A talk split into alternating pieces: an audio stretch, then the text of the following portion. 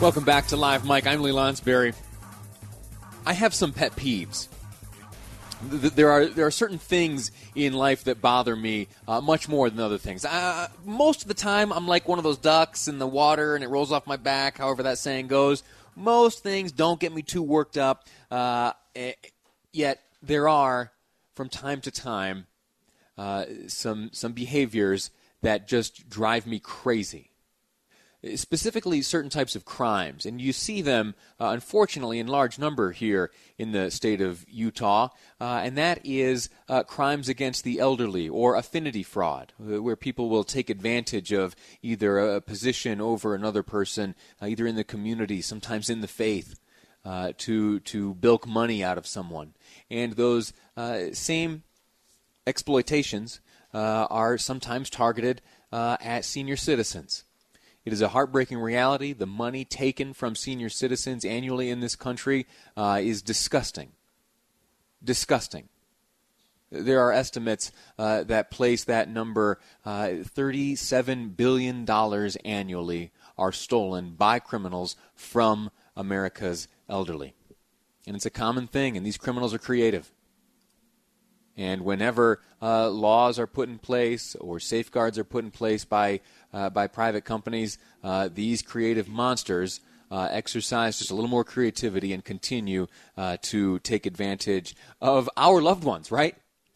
our maybe our parents, our grandparents, uh, or maybe ourselves. Who knows? Uh, but uh, there are those who would take advantage of the elderly, and for that reason, I was so excited to see uh, a little piece of information uh, come my way from the office of Congressman Ben McAdams. Uh, he has his hands on a piece of legislation, the Stop Senior Scams Act. In fact, just this morning, presented information regarding that legislation in a press conference. Congressman, how are you, sir?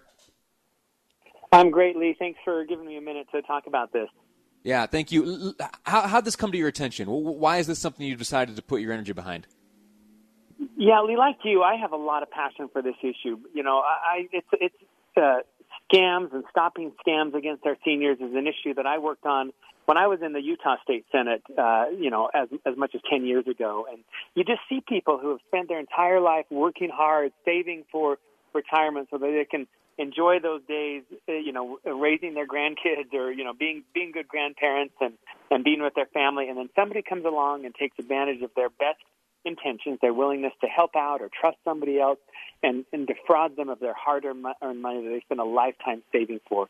It is wrong, and so it's something that I worked on when I was in the state senate, when I was the mayor of Salt Lake County, and now that I'm in Congress, I have you know a different role and different opportunities, but. Uh, opportunities to serve the state, but this is something that I feel very strongly about. And so the Stop Senior Scams Act is working to to crack down on these scams before they can get legs. Before because a lot of these, especially in the digital age now, uh, they can they can perpetrate these scams across using the internet and using email, and they can get a lot of people really quickly. And so the faster we can identify these and crack down on them and stop them, the more people we can protect. But we've got to be able to work hand in hand with the private sector.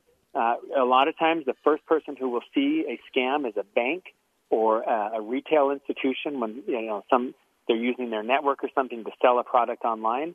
And so it, it, it's government working with the private sector to develop the tools that we need to protect our seniors and really anybody, but yeah. seniors seem to be the ones who are, are largely targeted um, to protect them from these scams and to, to keep their hard-earned money safe so they can use it for their for their retirement years and use it to spend it with their family and their loved ones and, and their grandkids. And that's what's important. So um, this act is bipartisan uh, Republicans and Democrats working on this, working with the private sector, and uh, I think it's a good bill. You know, it's not often uh, these days that we get to talk about things that we're working on together in D.C. Um, and so I'm always looking for opportunities to do that, to do what's right for Utah, sure. and work uh, work with people uh, on both sides of the aisle to get it done. I mentioned uh, that you, you delivered some of the information about this in, in a press conference this morning. Participating in that press conference alongside you was Dave Davis, President and Chief Legal Officer with the Utah Retail Merchants Association. And he, while speaking, uh, he shared a story about his own parents. I have two, a mother and a father, that are 83 years old. And on behalf of them, I thank you for your sponsorship of this bill. I have per- personally witnessed uh, consistent barrages from scammers out there that are wanting to take advantage of our older Americans. He went on to discuss how seniors being scammed actually affects businesses. Yeah. Go ahead. Too often, businesses like our business, uh, like our retailers, get caught in the middle of these scams as well. These uh, older Americans are taken advantage of and come into our stores to either use uh, products, gift cards, other uh, financial instruments that are fraudulent, and we get caught in the middle of those types of scams. So, Congressman, tell me what, what does this what does this piece of legislation do uh, precisely? How uh, does it empower these uh, these private businesses to to, to better combat uh, where they, as you mentioned, see first some of the scams that are perpetrated against the elderly? Yeah, well, first and foremost, I think is to develop the tools. You know, these scams take advantage of of uh, uh, disarray and disinformation. So when we've got our, our market economy is spread across uh, thousands, hundreds of thousands of retailers and, and different con- consumers and that. And, and oftentimes we don't talk to each other. You know, naturally, uh, people are busy keeping the doors open to their business and, and making ends meet uh, at, at home that uh, they may not talk to each other. So I think there's a role for government here to develop the technology, uh, you know, the, the working with the private sector to develop technology where you can see a financial transaction that may look fraudulent, or maybe maybe you identify a fraudulent transaction happening with one individual, and you can immediately trace where else that uh, that same activity might be happening and crack down on it quickly. So we work with the retailers, uh, working with credit card companies. Oftentimes, your credit card companies are going to be the first line uh, of seeing these frauds uh, happen. Work with them so we can if we identify one, we can shut them all down simultaneously. We really use the tools that they're using against them. They're, they're using the internet and technology and, and widespread ability to convey information. We can use that to crack down on, on these frauds. And then, then it's really working, government working with private sector uh, to educate people about what to look for, uh, what might be an indication of fraud. If somebody is uh, if, if a, you know, so we're in the age of COVID where so many people are doing shopping online remotely. There's, you know, there's a separation between the buyer and the seller these days that is natural as mm-hmm. people are, are trying to uh, uh, avoid any risk from this virus, and so and still go about their lives. And so people, uh, predators are stepping in, trying to fill this with uh, opportunities to defraud and, and and to separate people from their money.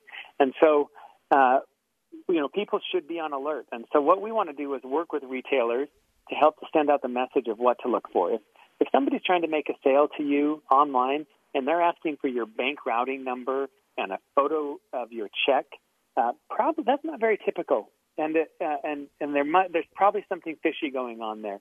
If they're asking for you know your bank account information just atypical things. You, you should the hair should stand up on the back of your neck. You should reach out to organizations like the Federal Trade Commission. It's ftc.gov. You can reach out to the AARP, who has incredible resources to assist seniors uh, who might be a victim of fraud, or the Utah uh, Department of Consumer Services has information as well. So stay on alert. People seem to have let their guard down a little bit as we are in this age, and, and yeah. more people are doing their shopping online. Don't let your guard down if it doesn't feel right, look closer at it, try to get more information about it, call and ask somebody uh, before you click that button that gives up some critical private information. Uh, do some checking first is what we want people to know. And we're going to team up with retailers to help you get that information out there to remind people uh, that they should they should check twice. Congressman, we're going to have to leave it at that. Thank you so much for this. Uh, I, I, wish you the best of luck. And if I can aid in any of these efforts, uh, cracking down on the abuse of the elderly, in particular when it comes to taking advantage of them uh, to get uh, to get at their money, it, it's a deplorable and despicable act. Uh, those uh, who perpetrated ought to be caught and they ought to be stopped. And any effort to do so has my support. Congressman, thanks again. Thanks, Lee. Alrighty, we're going to take a quick break, and when we come back, we're going to talk about some sciencey stuff. Yeah, specifically convalescent plasma treatment. Yeah, convalescent plasma. Think about this. Uh, just like the congressman, he, he contracted the coronavirus. That means that coursing through his veins right now, he has plasma, convalescent plasma, which could be used to aid in the recovery of others suffering from the coronavirus. There have been some developments right here in Utah. We'll get those details next on Live Mic. I'm Lee Lonsberry, and this is KSL News Radio.